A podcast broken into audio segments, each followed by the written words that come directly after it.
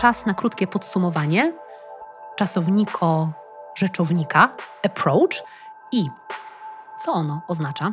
Approach, czyli na takie no, no, gdzieś na horyzoncie, do osiągnięcia, tak?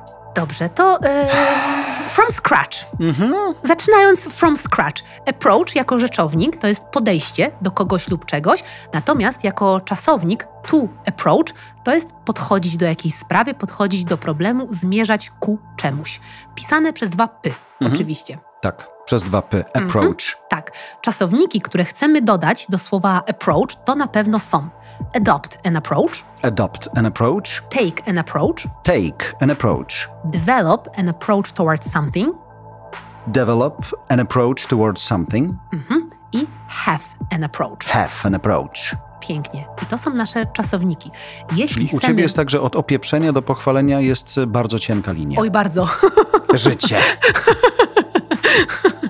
bardzo. I teraz, y, kiedy omówiliśmy już czasowniki, to y, czas na przymiotniki, które możemy dodać do słówka approach. Oczywiście one muszą się pojawić przed słowem approach i to jest też bardzo ważne. I wspominaliśmy między innymi o innovative approach, Innovative approach. cutting edge approach, Cutting edge approach. novel approach. Novel approach. Pięknie. I tutaj one wszystkie związane są z innowacyjnym podejściem. To też y, warto o tym pamiętać. Spróbujmy dołożyć polskie znaczenie. Innovative approach znaczy Innowacyjne podejście, cutting edge approach, bardzo innowacyjne, a novel approach nowatorskie. Świetnie. Jesteśmy na półmetku przymiotników, które, jak słusznie zauważyła pani profesor, choć powiem ci, że nawet ja bym nie napisał przymiotnika po, ale okej, trzeba użyć je przed. Ale w języku polskim ja bym mogła. Więc kolejne przymiotniki ze słowem approach to Tak, y, tak, kolejny to jest oczywiście twoja domena, czyli problem solving approach, problem making approach. a to już moje. I y, mamy oczywiście dwa takie dosyć popularne ostatnio w korporacjach, holistic approach, Holistic approach. pięknie, alternative approach. Alternative approach. I moje, a myślę, że twoje też ulubione słówko, no nonsense approach. No nonsense approach. I dlaczego lubimy to no nonsense No bo approach? nie lubimy tracić czasu. Pewnie. No dokładnie. No Mhm. nonsense Prosto do approach. celu. Just like that. To była short wersja e, approach. Idźcie i e, używajcie z, z niej wszyscy. Jarek, ale my jeszcze nie skończyliśmy. Mhm. No nonsense approach. Właśnie.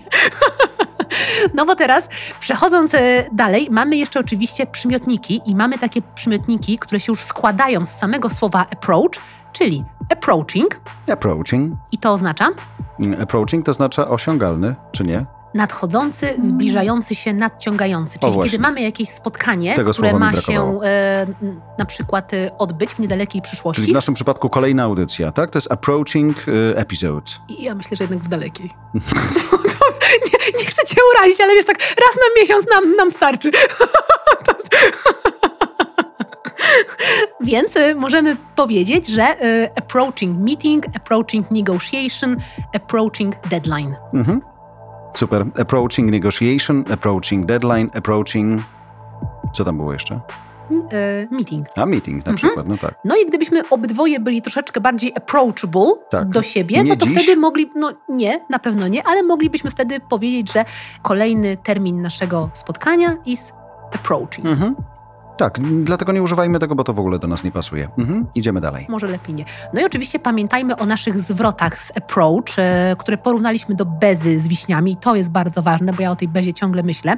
Ale mając te zwroty biznesowe z approach, mamy band-aid approach, Band aid approach. czyli takie plasterkowe, bo band-aid to jest oczywiście plasterek w języku angielskim.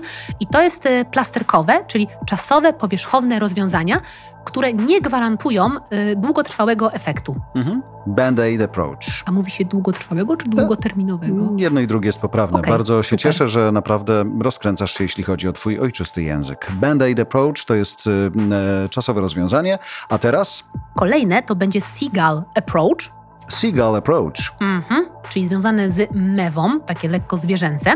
I to jest styl zarządzania, w którym menedżer lub dyrektor angażuje się tylko wtedy, kiedy pojawiają się problemy. Nie polecamy, ale wiemy, że Nie istnieje polecamy. seagull approach. Not approved by Olga and Jarek. No. Mhm.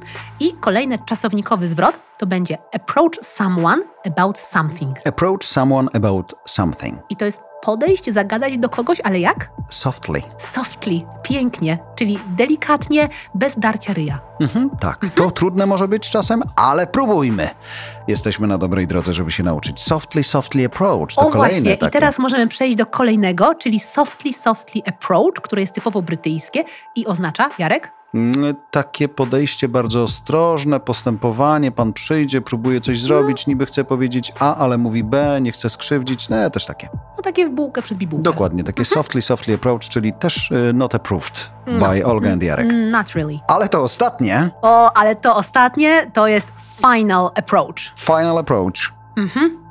I tym optymistycznym akcentem myślę, że chyba możemy skończyć ten odcinek. Mhm. Tak, przerwijmy ten ból. Bardzo dziękujemy. Powodzenia. Dziękujemy bardzo.